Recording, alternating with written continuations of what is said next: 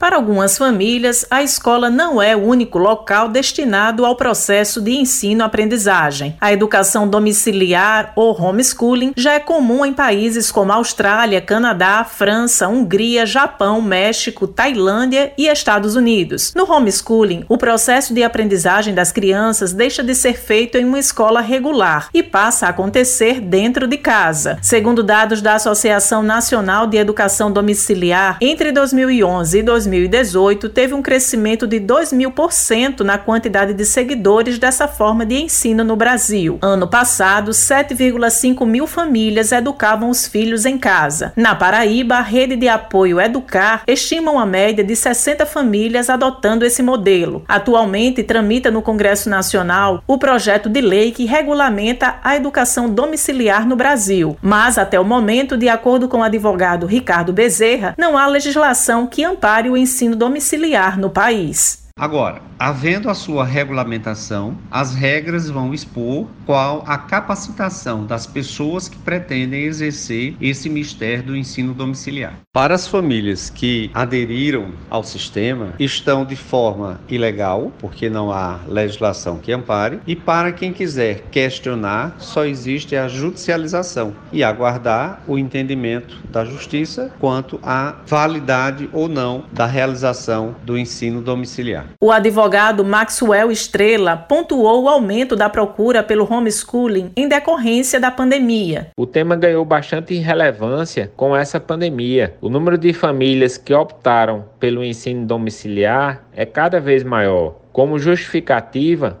eles utilizam o direito à liberdade individual, o direito de escolha. Porém, no nosso ordenamento jurídico, é justamente a falta de critérios que discipline a matéria, que discipline o homeschooler, que gera bastante controvérsias no meio jurídico, como por exemplo a carga horária, as avaliações educacionais, o conteúdo ministrado. A professora e doula Dani Wood aproveitou o período da pandemia para iniciar o acompanhamento de ensino-aprendizagem com os filhos. Nessa pandemia, eu percebi a oportunidade que eu tinha de assumir integralmente a educação dos meus filhos. Passei a estudar sobre homeschooling, diferentes abordagens e métodos, me aproximei de outras famílias educadoras e adaptei tudo que aprendi à nossa própria realidade. O meu filho mais velho tem 4 anos, então o processo tem sido leve e guiado pelos seus interesses e curiosidades. Eu observo ele de perto, trabalho em cima das dificuldades e necessidades que ele tem e estimulo as potencialidades que ele já demonstra, respeitando o tempo dele. Nossa rotina passou passou a ser mais intencional e qualquer interação é uma oportunidade para aprendizagem.